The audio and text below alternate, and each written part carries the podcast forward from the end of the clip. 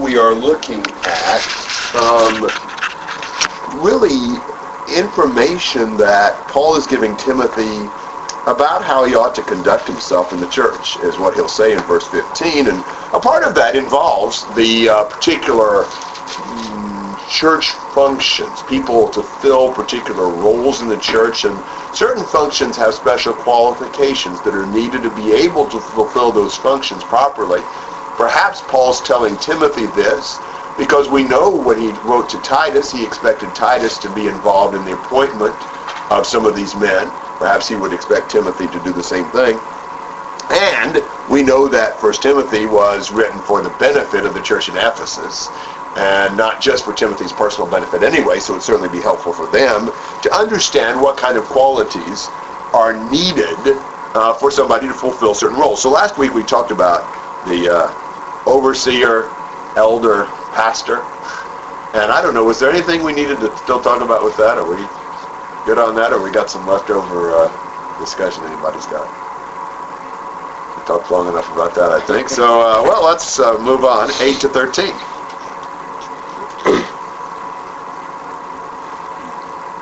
Deacons likewise must be men of dignity, not double-tongued or addicted to much wine, or fond of sordid gain, but holding to the mystery of the faith with a clear conscience. And let these also first be tested. Then let them serve as deacons if they are beyond reproach. Women must likewise be dignified, not malicious gossips, but temperate, faithful in all things. Let deacons be husbands of only one wife, and good managers of their children and of their own households. For those who have served well as deacons obtain for themselves a high standing and great confidence in the faith that is in Christ Jesus. Okay. Um, so, here's what deacons have to be. And uh, it's interesting that you really can't perform any function without some um, analysis and assessment of, of your character. You know, it, it depends on what kind of person they are. It's interesting that these qualifications don't talk about what I would consider more like skills and abilities and education and all of that. It's true even here with the deacons. That uh, I was just talking with somebody uh, very recently uh, about an idea that, that he had heard uh, about how, you know, to, to teach others you need a certain skill set. Talking a lot about the skills and abilities that you need. Well, we tend to think that way. I mean, that's the way you think when you're hiring somebody for a job, job secularly. But really, in the Lord, character means so much more than skill set. And and it's just fascinating to see, you know, what would you have put on the, you know, sort of the uh, the qualifications. You know, when you, when you're looking for somebody for a job, you know, the successful candidate will be, will have, will, you know, and so you put the experience, the education, the skills, and whatever. Well, here's what he's got. They must be men of dignity. That is, men who whose behavior is serious, respectable, um, purposeful. These are men who are serious about the Christian life. And there are some things they must not be. he really talks more about the negative qualities in, in verse 8 than he does the positive. What are some things they must not be? What does it mean to be double-tongued? That's exactly right. Why would you do that? To deal with the person you're talking to. To do what with the person you're talking to? To appeal to the person you're talking to. Exactly. We like to um, perhaps please people, and so we tell them what they want to hear, and we tell somebody else what they want to hear. What does that sound like? Who has a fame for doing that? Politicians, yeah. They're, they're, you know, really good about that, uh, and we don't tend to respect them very much because of that, a lot of times. Um, but a Christian, he speaks the truth always. So he speaks with one tongue. He, he doesn't shade what he says to better suit the occasion, we might say. What else uh, must deacons not be? Addicted to much wine. Yeah, I mean, wow, losing your soberness destroys your ability to do the work for the Lord. They must not be uh, drunkards. And what else must they not have?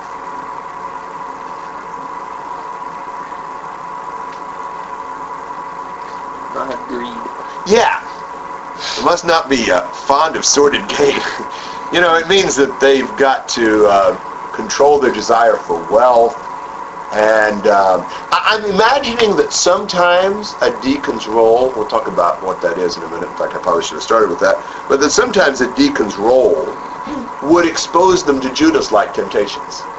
You know, sometimes they might have a way of pilfering money, embezzling funds, um, using their position to gain influence that causes them to benefit financially or whatever. And you can't have that. You know, so a deacon's got to have self-control in speech, in drink, and in the desire for wealth. And let me just back up and say this. Now I'll let you ask questions on or make comments on verse 8. Uh, what is a deacon? A servant. Yeah, the word means servant. And there is really not an exact job description for a deacon in the New Testament. Now here's one of the things you need to know about the word. It's a word like a lot of New Testament words that was used in ordinary society that was also used in kind of a special sense in some passages in the Bible. You know that with a lot of words. The word baptize really in their society meant what? To dunk or to wash or something like that. And the word for church basically meant in their ordinary society what? A group of people. And so we come to this word for deacon, and it just meant to serve. And there are lots of passages in the, in the New Testament where it's used in what we'd call an ordinary sense. It's just used as it's translated servant, or the verb form is translated serve. And it doesn't have a special sense of somebody specially appointed. It's just used as a general word for servant. But clearly in this passage, there are special servants that the church appoints to do special jobs. Philippians 1.1, uh, Paul gives a greeting to the church with the bishops and deacons. So you see there's the group itself, and then there are special roles within the group of overseeing and deaconing, or serving.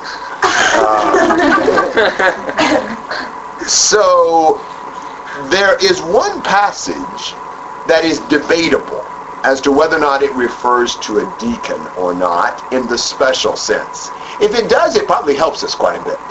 And that's Acts 6, with the seven men that were chosen to oversee the food distribution to the Greek-speaking widows. There was a, you know, kind of a problem about that. Some of the Grecian Jews thought that their widows were being neglected in the daily food service, and the apostle said, we don't have time for this. We've got too much work to do preaching and praying. So they said, select men, and they gave certain qualifications full of the Holy Spirit and faith and so forth. We may put in charge of that matter. Now, the word, the verb form for, for deacon is used when it talks about uh, serving tables there in Acts 6. Uh, I don't remember exactly what verse that is, but uh, verse 2. So, but, but I mean, the, the, the verb form is used in other passages where it's not talking about special role deacon. So you can't really prove this passage is referring to deacons, but it seems to me like it probably is. I mean, these are specially chosen men by the church for a special work of service, and they have special qualifications. So I would think these are really, you know, deacons. But but that's that's a debatable point, certainly. Um, but when we've looked at these three passages, Philippians 1.1 with the bishops and deacons, and this one, and uh, 1 Timothy uh, 3, I, I think we've read everything we know about deacons in the Bible. Now, there'd be a question about Romans 16. We'll come to that later. All right, questions and comments, thoughts on the role of deacons and on verse 8 as far as the qualifications of deacons are concerned.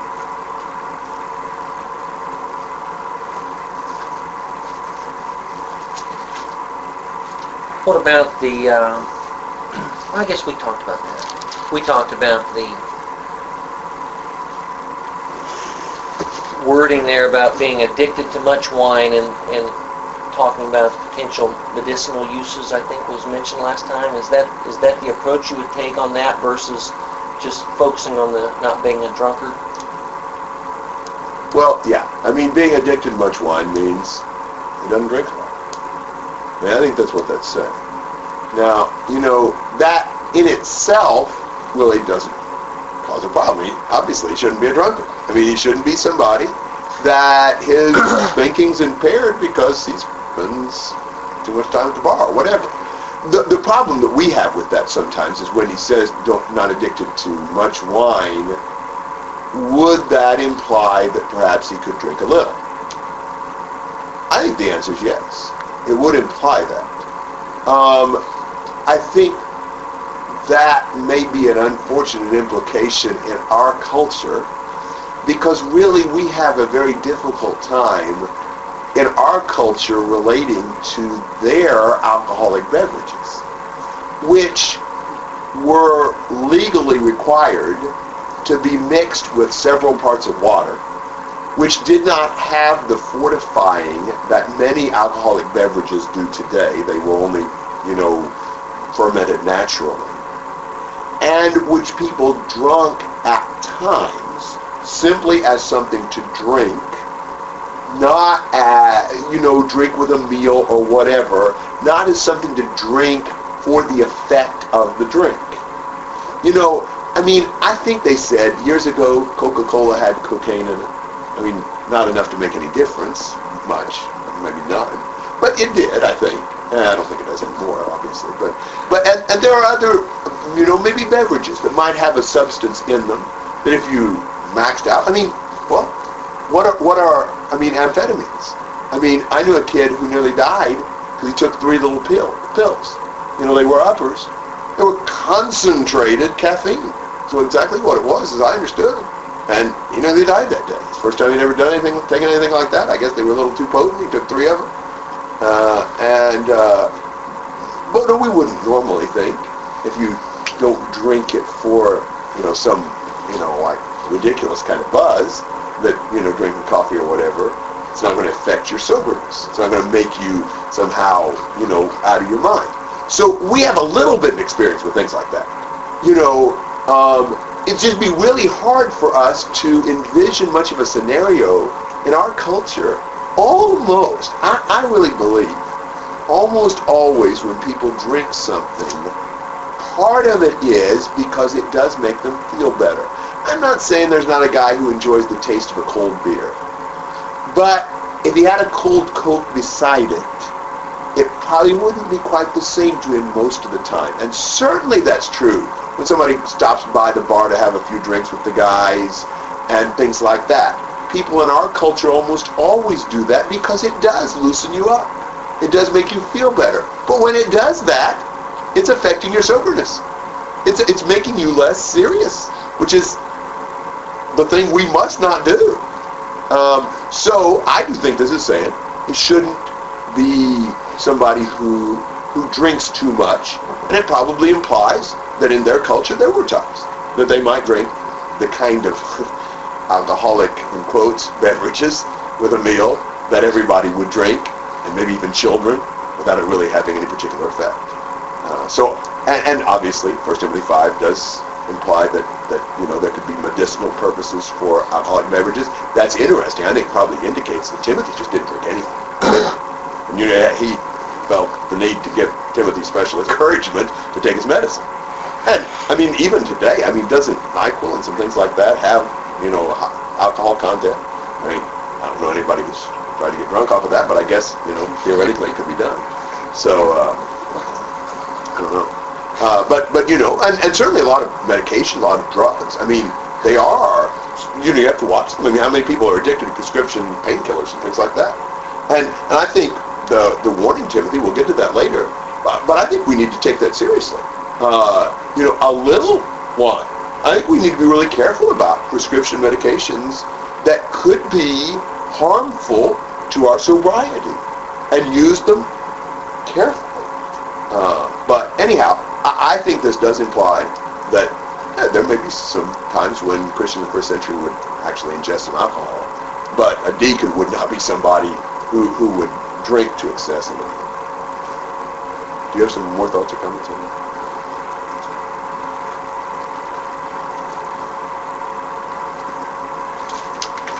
What, uh, what implications do you see with the other, the other churches around the country not getting the requirements or the qualifications for deacons? Well, Obviously, they would have had preachers, apostles, or whatever at times. Is that what you would assume? I mean, you wouldn't assume that they didn't have them or wouldn't, that's exactly right. Yes. I mean, you could really say that about a lot of things. I mean, what about those churches that didn't get instructions about the Lord's Supper? You know, we don't have that in every letter Paul writes or whatever.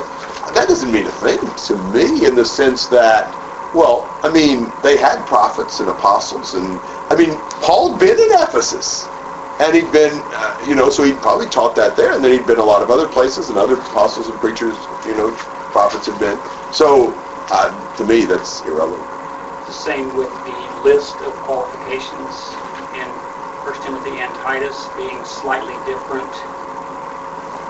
Are there any other things that we should get from that? Well, I don't think so. I mean, what I would say is God gave us what he wanted us to know in the complete New Testament. And so we read all of it, and we take it all. Somebody said, well, well, how did these people in Crete? Well, I mean, I don't know. They had prophets. I, you know, there's there are some differences in the qualification list, but I'm not sure the differences, for the most part, will lead to different men being selected. You know, I, I bet you, with maybe one or two exceptions, people who followed the list in 1 Timothy or Titus exclusively would come up with exactly the same men. You know, so I, don't think we ought to make a big deal about that, but I think we ought to avail ourselves of all information. It's all inspired. And and nobody said that this is the only information that any of these churches had. I mean, surely Timothy, I mean, he'd been around elders before. I mean, probably been with Paul, it appears, when he appointed elders in some churches or whatever. So why wouldn't why wouldn't he know more than just this about it? Obviously we can't, probably the only point for us is to recognize that there is a difference, but to understand what that means so that if someone would question that or, I mean, have some kind of an idea of what an answer we would give to that. It, it, you know, it's possible, and I think it probably is worth reflecting on, although the contexts were similar, but perhaps to some extent Paul mentions in these qualifications things that were particular problems in these places. You can look at the qualification, we didn't do it this way, but you can take the qualifications for elders, for example, here, and you can start looking elsewhere in 1 Timothy and see in some cases applications, particular situations that he was describing. You know, and even here, I mean, he talks a lot in 1 Timothy about greed, for example. Uh, and so that would be an appropriate. He talks a lot about a clear conscience that he's going to talk about in verse 9 and so forth. So actually some of the qualifications may have been somewhat adapted to the to the situation, to the problem questions or cases uh, in Ephesus. Other thoughts? I think this was said last time too, that this isn't just a, a list that we can look at and say, okay, I'm not, I don't plan on being a deacon or an elder, so I don't follow these. You know, this is a list that we can look at and use for our everyday lives. And no use because we're not going to be an elder or a deacon or we don't strive to be one doesn't mean that we can just throw these things out the window. These are things we should follow in our everyday lives. Good point. Good point. Uh, It's hard to find something here in this list that we shouldn't strive for too. Exactly. Deacons are really just good Christians. That have a title. Yeah, that have a special service, special function. Is the sordid gain re- re- uh, referring to only monetary or I think so. it's not personal pride in any way? It's all the, I think this is a word that means monetary. and does the likewise and the dignity have any more weight after all, what all we just read about the uh, elders? I mean, what, uh, Well, an elder had to be temperate, prudent, respectable, which is more or less saying dignity. And then in verse 4, he has to keep his children under control with all dignity. So that seriousness of purpose and all of that seems to be something that likewise would carry over to the deacons. I mean, you know, really, uh, I mean, there's a lot of similarities in this qualification list. It's not as long, but it's going to come up with a lot of the same men as qualified. If he's not supposed to be fond of sordid gain, does that mean he can be fond of other kinds of gain? Sure, spiritual gain. Okay. But, so, the You can't be fond of material gain. The fact that it's sordid, what is sordid mean? I don't know, somebody got a good definition of that. Assorted or sorted? Sordid. That's What- what anybody- sordid means dirty. Yeah. That's what I thought. Somebody surely got a, another translation besides the New American Standard here. dishonest. Dishonest gain? Okay. You have greed for money? Yeah, greedy for money. Okay, so I guess like, I mean, but he shouldn't be fond of clean gain or honest gain either. As, as long as it's monetary. Well, that's true. I mean, if you're too fond of gain, you'll probably come about it sordidly. Uh, but I suspect he's especially thinking of somebody who is not trustworthy because he loves money so much. I mean, a good work for a deacon would be to be a treasurer of a church. Wow. You don't want somebody who's got a weakness for dishonest gain. A B, wow. I mean, you want somebody of good character. He's honest. And, and you can tell he's not a materialistically oriented person that'll do whatever he can, whatever, you know, presents itself to get something. But it's not the same words as above, free from the love of money. No, it's not. But it is a similar, it comes kind of, comes from the same heart. In nine, holding to the mystery of the faith with a clear conscience. Um, you know, eight is more behavior, and nine is more, more knowledge, and those things work together. You know, he behaves properly because he holds to the truth with a clear conscience. You would not want a deacon who had, who, who was a man without much conviction about what's true. He may be a servant. Sometimes we think servant, well, they don't do anything important. Well, you know, all servants of the Lord must have conviction about what's right and hold to that. And they must first be tested and only serve as a deacon if they're beyond reproach in verse 10. It's a deacon is to be is to be approved, is to um, have their character verified before they become a deacon, not after. You know, you hear every once in a while. I actually think I heard this one time. I just don't remember who said it, but actually for real, somebody talking about, you know, well, maybe if we could appoint him as a deacon, maybe you know, come to church more, or, you know, straighten up in some way. no, definitely not. You never, ever appoint somebody to anything thinking, well, it'll make him feel better, you know, or he'll cooperate better, or whatever. That is just, that's not right.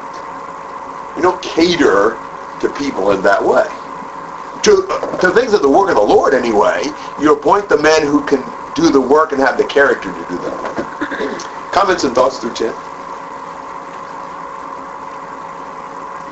You're doing this, I mean, if you're going to appoint someone, you're doing it for the good of the church, not for the good of the person, usually.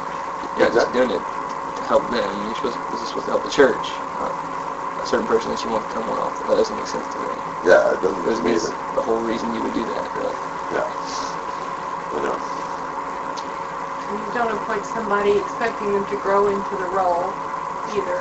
We made that mistake at our shop, you know, hiring somebody with the expectation that they'll grow into the role, and they don't. You don't marry somebody with that expectation. Yeah, some people do, but uh, it's not a good idea. But, you know, also, something that I think about with deacons is I've seen an attitude in the past that deacons are kind of junior elders, Yeah, there's nothing and about it's it. not even close, but that seems to be, you know, oh, well, if they're a deacon now, they'll be an elder later. Who knows? Yeah, yeah, yeah. They're. I think they're certainly not assistant elders. I think they do. I mean, from the idea of servant, they're people who the church um, turns to to serve.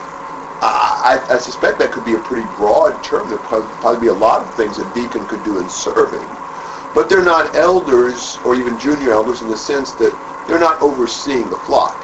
They may oversee some work, like the feeding of the widows or something like that, but they are not spiritual overseers of the flock. They're not the pastors. They're not the spiritual guides of the flock.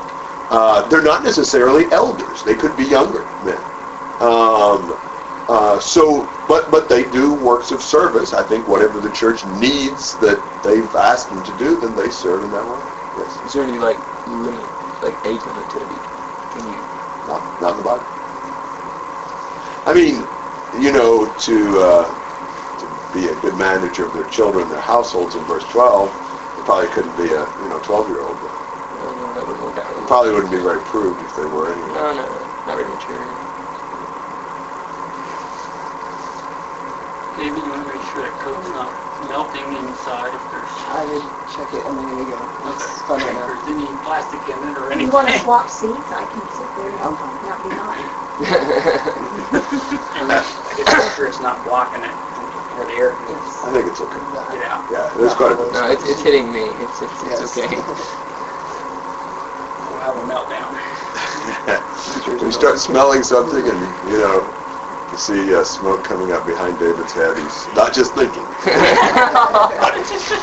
We know it couldn't be that. there is more space than it looks like. in the eternity. All right. Uh, all right. Uh, other thoughts and comments through 10?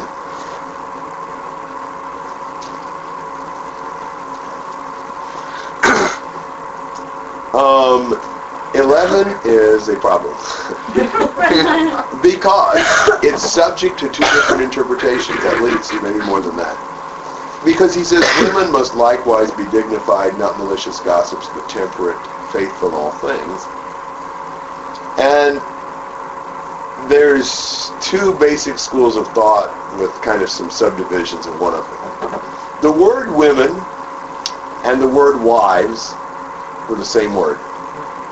So you can translate it either way, depending. And some people think that this is referring to deacons' wives. Some people would add, and elders' wives. Some people think this is referring to female deacons, often called deaconesses. And there are actually some fairly decent arguments that are used on each side of that question. What would be an argument in favor of these being the wives of the deacons? Because it was just talking about the deacons, and it says likewise their wives. So Yes. That's one translation, although some others say women. So, see, the translation really affects how you look at it. Um, my margin says that is either deacons' wives or deaconesses, so trying to leave it open, uh, which is probably the best way to translate that. Uh, but the fact that he was talking about deacons before that is a good argument, and after. By far, the strongest argument in my book is that. This is embedded inside the qualifications of deacons.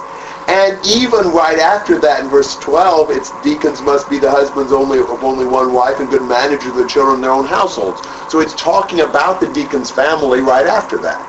I think it's a pretty strong argument. If it was deacons and everything about them and then women, that's a little easier. But when we flop back to deacons again in 12 and 13, that is a pretty strong argument in favor of it being deacons' wives. There is, however, I think a pretty strong argument in favor of it being female deacons. What's that argument? Or what do you see for that? Would this be where people go Romans 16? They do, but that's. I want to stay in the context here first. What what are, what can you see in the context here that would, I think, be a pretty strong favor, point in favor. The of word likewise. Absolutely. Do you see it in eight, and then you see it in eleven? It seems the likewise in eight is another group who must also be, and so women must likewise, as if that's another group, another category. Um, that's a pretty good argument. Um, now, people will couple with that Romans 16, which is your debatable passage. And uh, Romans 16, 1 says, I commend to you our servant Phoebe, who is a blank of the church which is- at Cenchrea. Now, in my blank, I have servant in the text and deaconess in the margin.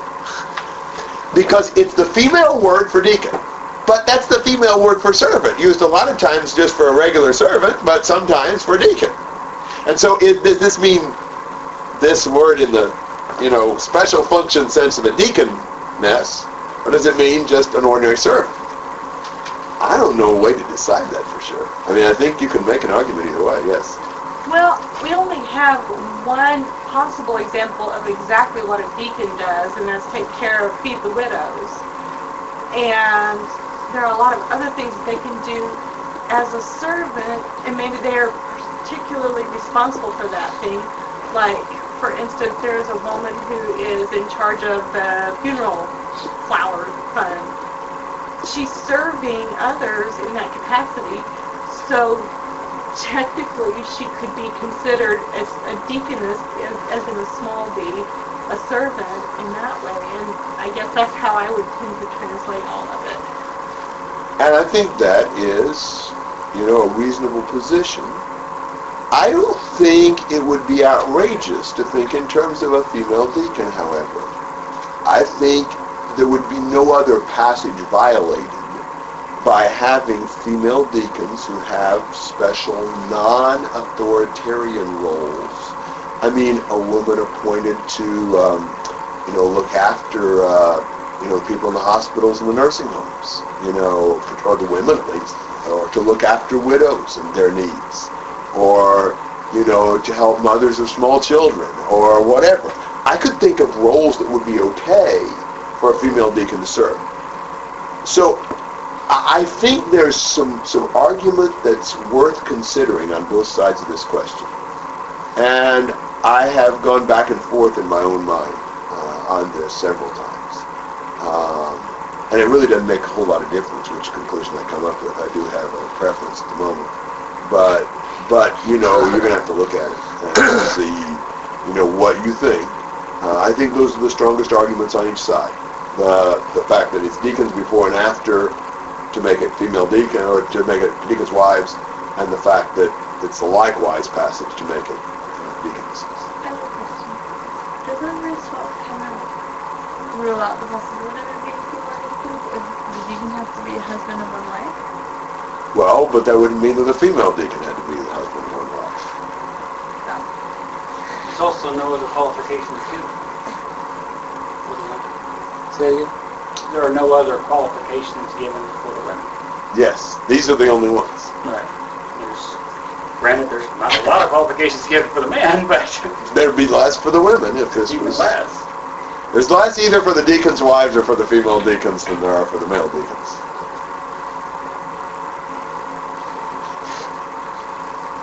Guess in context, 12 would ha- you'd have to see 12 as the implied male if there were both. Yes. 12 and 13 is, is a real problem, I think, from the, the female deacon standpoint. That's, that's where I'm leaning right now, is to make it the deacons' wives, because of coming back to this in 12 and 13. That seems a little stronger to me. So look at it from this point. What's the downside of not having female deacons? In other words, are we limited in what how a woman can serve? I don't think so. I I mean, you know, you might almost say what's the downside of not having male deacons? Exactly. I think what a male deacon does is it gives special people to immediately turn to and maybe makes us think more seriously about using people with these qualifications for this. What you see churches sometimes doing perhaps is using men who aren't qualified to do certain things. So maybe there'd be those advantages. But yeah, I agree. I do not think it's extremely consequential, the question of the women here, because I don't think we come out strongly different places, as long as we properly limited a deaconess as well. I agree with you. I think if you have a set of go-to people who have said, I'm willing to serve, the church recognizes them as having that ability, and therefore when you have a need, boom, that's where you can go. But obviously it's not like they're the only ones who can serve. That's for sure. Yeah, you're right. I have a side question. Yes. Do you have some have elders if you have deacons? Because I think I've heard that in the past. Like the, the, the deacons are supposed to serve under the elders, so if you don't have elders, you can't have deacons. Yeah, that's been said probably more than uh, a hundred times, but Is that true? I haven't found it in the Bible. Okay. As far as I know, it's without us. Is there anything about deacons serving under elders? Not that I know about. Other than, I mean, if you've got elders, obviously the whole church, I guess, in a sense, serves under them. So whoever said that made it up? As far as I can tell. They're probably not because they probably got it from somebody else who said. Okay. Thanks. That's my understanding. Somebody knows how to prove that you'd have to have elders before you could have deacons. Well, you can see how you would get there from, okay, here's qualifications of elders. Oh, now here's qualifications of deacons. Elders first, deacons second, Yeah. deacons under elder. I mean, you can see how you could get there. I'm not agreeing with that statement, but Yeah. And he left him to appoint elders, which you might imply was the first step, or maybe there were already deacons. And then you just need to finish the job of appoint elders. Who knows? I've known of very few churches who've had deacons without elders. I, I know of one who did for a while, but it's not common among the churches I know about. You know, on some of those things like that, even though I don't see theoretically a problem with it, I certainly wouldn't push to do it over the conscience of anybody or whatever. I don't think it would make that much difference. But but biblically, I don't know why there couldn't be. It seems to me that if you had men that meet these qualifications, they could be deacons. If you've got them in Acts 6, there were apostles in that church, but as far as we know, there weren't elders yet. The controversy may not be worth the benefit. Well, yeah, exactly. Some things aren't, uh, you know. So, David brought up a good point to me. He said something about Acts 6 when they appointed these men to go and do these things to widows. Would there have been elders appointed before that? he said that while I was saying that, actually. So, yeah, good point. We thought along the same lines. No problem. That's good. That's good thinking, David. I don't know. if you do say you so yourself. I do, yes, yes. Is there any problem with having men do things that are not appointed as deacons? No. Uh, I mean, in those terms, I think not, because certainly, I mean, the Bible indicates that every member is to serve, and not all the members have the same functions. And I don't think we would see in the Bible service limited to deacons. That, that surely would not be right. However, it probably is of some significance that there are certain qualifications that are needed for deacons. And it may indicate that certain kinds of service should be done by people who have the right kinds of qualities to do it. It's really difficult because we don't know exactly, because we don't have enough I information. know. I don't. So it would be hard to say, well, is someone doing the work of a deacon that's not appointed a deacon? Well, we don't know exactly what the work of a deacon is, so it would be difficult to uh, make that accusation. And even if you didn't have people qualified to be deacons, wouldn't you still need for the work to be done? Yeah, I thought, I thought, I was thinking that too. He just expressed it better than I could do. Said, it. yeah, good point. So if you see this as deacons' wives, um, would could possibly change who would choose as a deacon? I think it could, yeah. If, if it is deacons' wives, then if they weren't dignified, then amazing, that's, that's, you know, kind of stressed here in uh, these qualifications. They do need to be dignified. That is, you know, serious, reliable, um, not malicious gossips. You know, can you imagine, you know, if a deacon has any responsibility for anything of any significance, what it'd be like to have a, you know, loose-tongued wife, you know, spreading who knows what.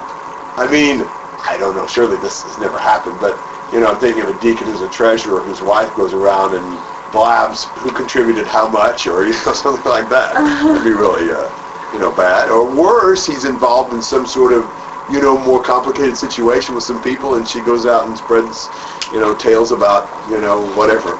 Uh, that wouldn't be good. And, uh, you know, she needs to be temperate, faithful in all things. She needs to be a good Christian woman.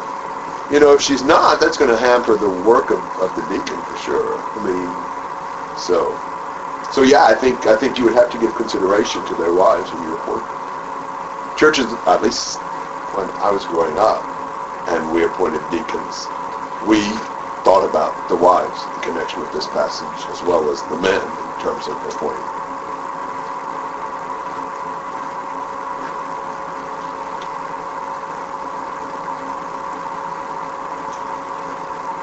Yes, I would say that. Well, kind of. Um, if this was Deacon's wives, um, it doesn't really say anything about elders' wives. So, would an elder's wife not prevent him from becoming an elder? With hence the feeling that this is elders and deacons' wives. I'm not necessarily inclined to go there. Um, I mean, what about this? In verse 4, uh, he has to manage his own household well.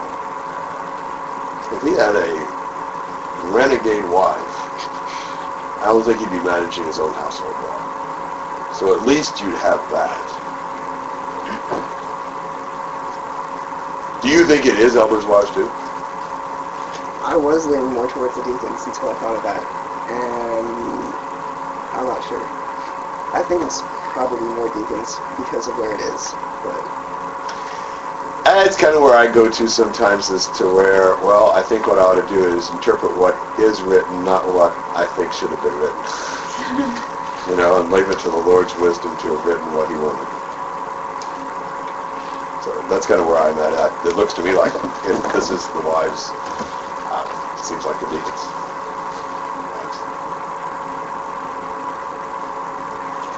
And then you've got uh, verse 12 and 13 that uh, the deacons must be the husband of only one wife, can be unfaithful to their wife, and good managers of their children in their own households. It does not say for a deacon that his children have to be believers, but he has to manage them. And uh, he says those who have served well as deacons obtain for themselves a high standing and great confidence in the faith that is in Christ Jesus. That kind of corresponds to verse 1. You know, if it's an office of an overseer, it's a fine work he desires to do. And he's saying it's a good opportunity uh, to, to serve and to be a blessing. That's what I know about deacons. Do you have comments and questions?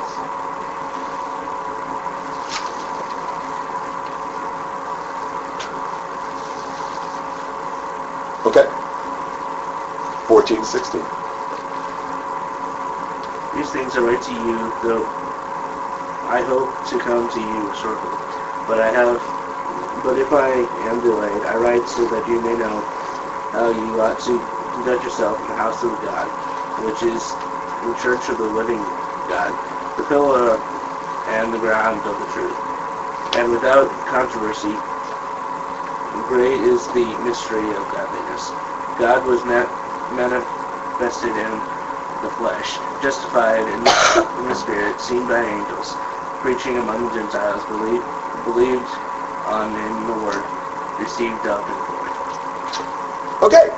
Why is Paul writing this? know how to conduct themselves. Why is it important for him to write this? He can't be there in person. Yeah. He's hoping to come soon, but it's not a sure bet. And Timothy will know how he ought to conduct himself in the church. Uh, so the things Paul has been writing, you know, show like who ought to be appointed as overseers and deacons. And maybe in chapter 2 some things about the prayer life of the church and things of that nature. He's writing Timothy so he'll know uh, what he ought to be doing uh, in, in the church. And he adds that the church is the pillar and support of the truth. Um, that the church is to guard and promote uh, the truth. It's the, the pillar and support. Um, there's there's so much emphasis in First Timothy on the false teachers. The church ought to be furthering the interest of the truth, defending the truth against those who are deprived of the truth, as he said earlier. The church is not to advertise itself. The church is to, you know, declare the truth of God.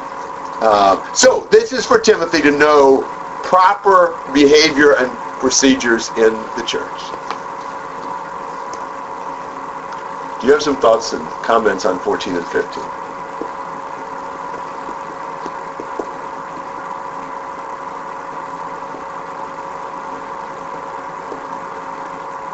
Okay.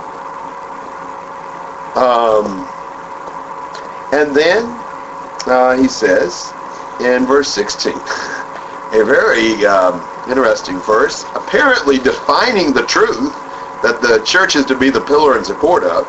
He says, by common confession, great is the mystery of godliness. And then this this poem, or maybe song, and you're trying to figure out perhaps um, how to look at this. And there's at least a couple of ways to look at this. And that how you look at it even kind of affects uh, what you see these various things as saying. Um, so look at them one at a time, at least think about it a little bit, and then we'll see how we can put this together. He who was revealed in the flesh. That's obviously talking about who? Jesus. So what, what does he mean, revealed in the flesh?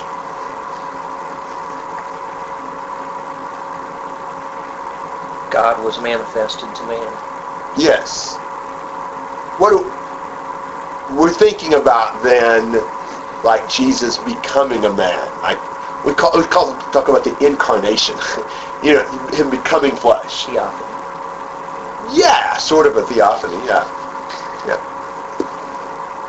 Sometimes that might be more for just like God manifesting Himself briefly. Yeah, yeah. But, but yeah. And So I mean, that's what Jesus did. That, that's kind of an amazing thing when you really think about it. To to suddenly reveal God in a human form. I, ah. I, it, I think you know it would have been impossible for writers of fiction to have ever come up with this whole set that we have in the Bible. I understand that sometimes pagan gods would do some human-like things, but when you understand what the Bible teaches about the nature for God to suddenly become a man, it is astounding.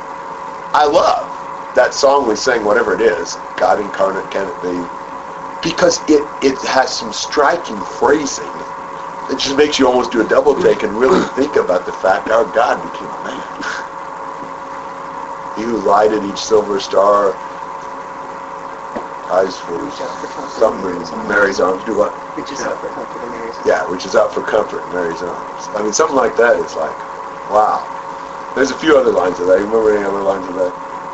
Uh, not on the spot. Something about uh, straw. You want heaven's throne now better strong. Yeah, heaven's bed throne now, better straw. Wow, I mean, that's like, wow, think about that. And that, that. That's kind of what you had. So, that's, wow, that's amazing. Was vindicated in the spirit. Now, you know, What does that mean?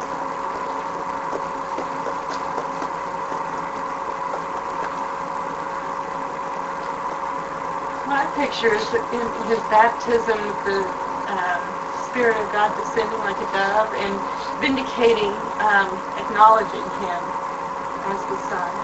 That's an interesting idea. Other thoughts?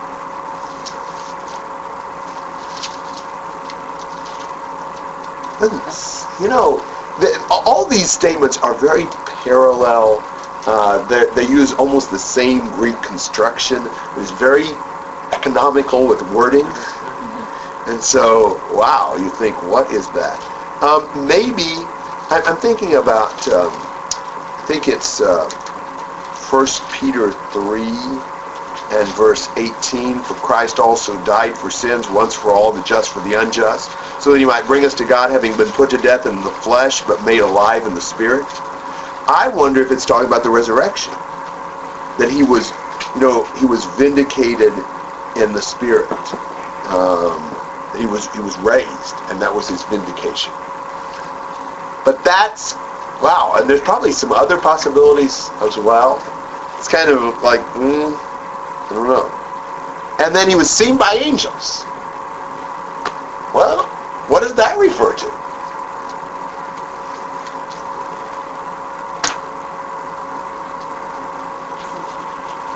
His ascension? That, I think, is a reasonable possibility. Are there others? Okay.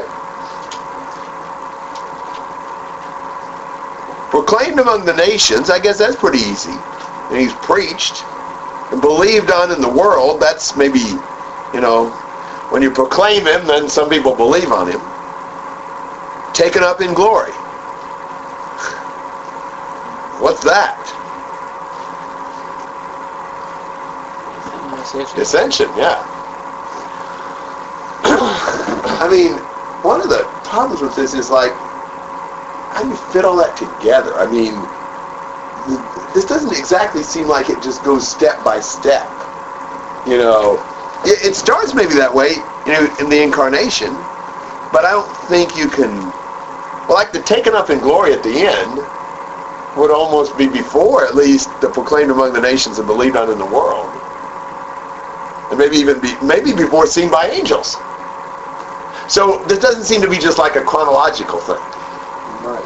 my level actually is that you can see my angels has a reference back to uh, when God made the stone and when he was buried. That's interesting. Yeah, that'd be a possibility. Anybody have a brilliant thought on how to analyze this, When you put it that way. or a good thought? A mediocre one. Thought. well, I mean, I can give you a couple of things if you want them.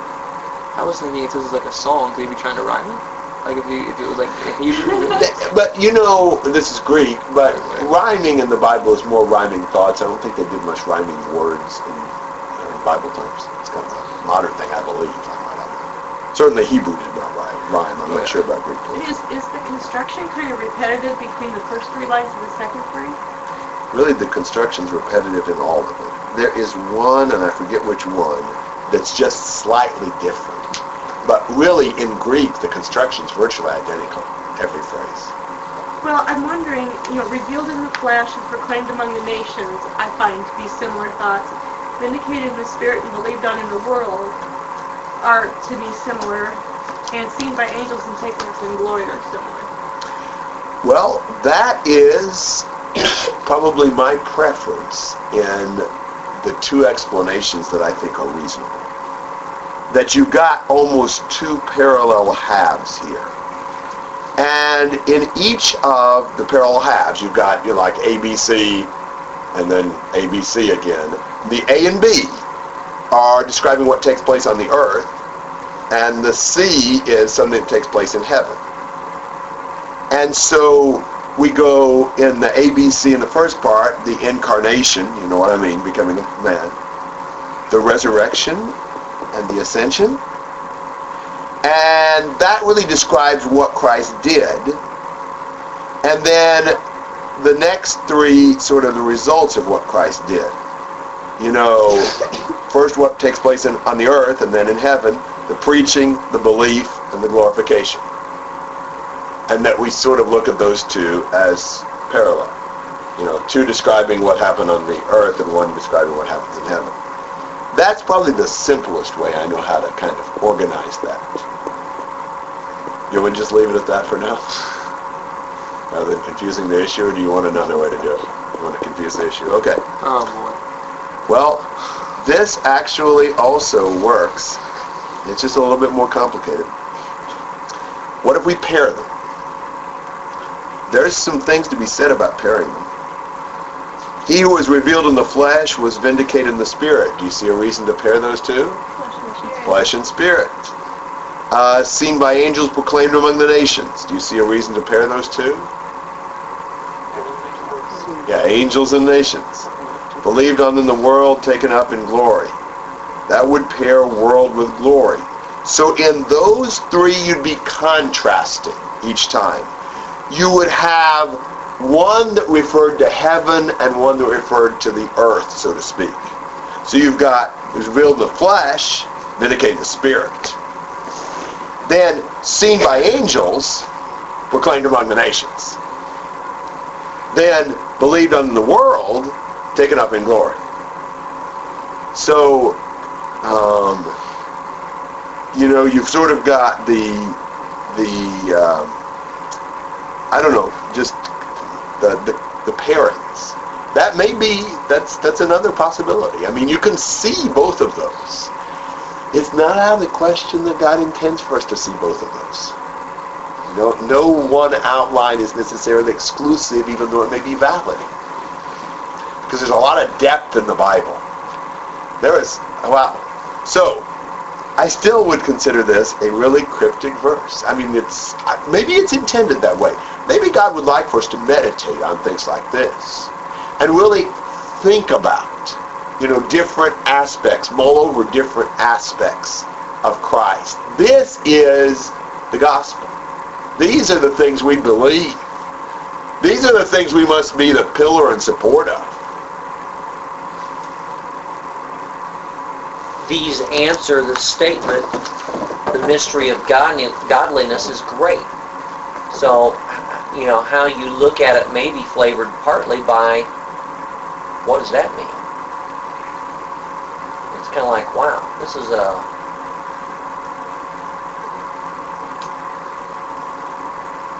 it's deep, it's uh, Yeah, complex, it's not intuitive. good point. That's exactly right. Yeah, actually, I was looking at my other notes here. I can tell you uh, something here, a couple things. Each line consists of a passive verb in the aorist tense, it's a Greek tense, followed by in, except line three, and then a noun in the dative. That's a case in Greek. So it's each of them in Greek is three words. You know, a verb, passive verb in a particular tense, then in, then a noun in a particular case. So it's very parallel, even more so in Greek than it is in English. Um, and let's see, I got a couple more things. If, if we pair them, then the first one is sort of the um, somehow the, the revelation of Christ. And then the second pair would be like the witnesses of Christ. You know, seen by angels, proclaimed among the nations. You know, the angels see him and the nations hear about him. And then the third pair would be the results or the reception. You know, he's believed on the world, taken up in glory. Uh, so maybe you can do something with that. If, I'm, if we're right on the first way we looked at it, then the humiliation and then the exaltation. Revealed in the flesh, vindicated in the spirit, seen by angels. You know, it's like the exaltation of the third clause line, you know, comes after more humbling statements in the first two. I don't know how valid any of that is. Those are just some things to think about. I certainly am not an expert on verse 16, and I don't claim to have really grasped it completely. Other questions or comments?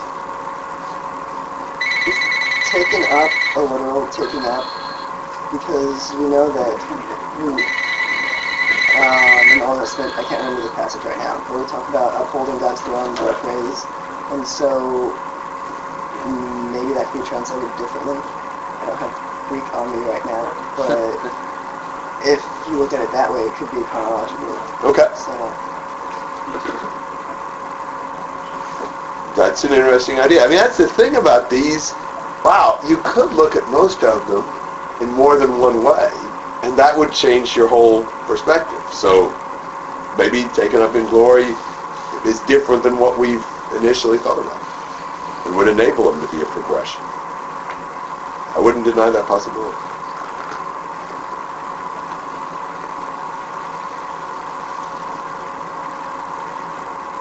Anything else you want to say? The mystery of godliness and anything to do with what the false teachers were teaching, and this is trying to answer some of that. Maybe so. I do think there's a lot of emphasis on the false teachers, and in fact, I think there's sort of a contrast between the end of chapter 3 and the first part of chapter 4. You've got the church as the pillar and support of the truth. You've got these truths revealed. And then you've got, but the Spirit explicitly says that in later times, some will fall away from the faith and so forth and teach these false doctrines. And so you've almost got the church is the promoter of the truth, and here's the truth it promotes. The false teachers are the other side, and here are the lies they teach, verse 3. So you've almost got the, the promoter and the thing being promoted, either on the good side at the end of chapter 3 or on the bad side at the first part of chapter 4. So I suspect there's something to that, and maybe even, you know, some things like this, maybe there are some things in this that would specifically refute some of the errors of the false teachers. I think that's entirely possible. We don't know all the errors of the false teachers that he's dealing with. Does this relate back at all to verse 9? Yes, certainly. I mean, you got the same. You got the idea of the mystery, uh, and so he's saying, you know, the deacons have to be strong in the truth.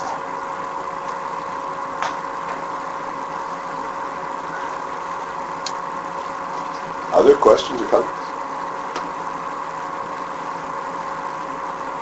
uh, fits well with Paul's statement that his primary emphasis was to know about Jesus Christ and Him crucified. You know, he's, he's going to see that maybe somewhat in a nutshell here too. Didn't Paul accuse Peter of writing some things that are hard to understand? No, it's the other way around. It was the other way around. okay. Peter said that Paul wrote some things that are hard to be understood. You think he just finished reading First Timothy? Okay. I was always of the opinion he just finished reading Romans or Ephesians, but I don't know. it's way too. Yes. Other questions or comments?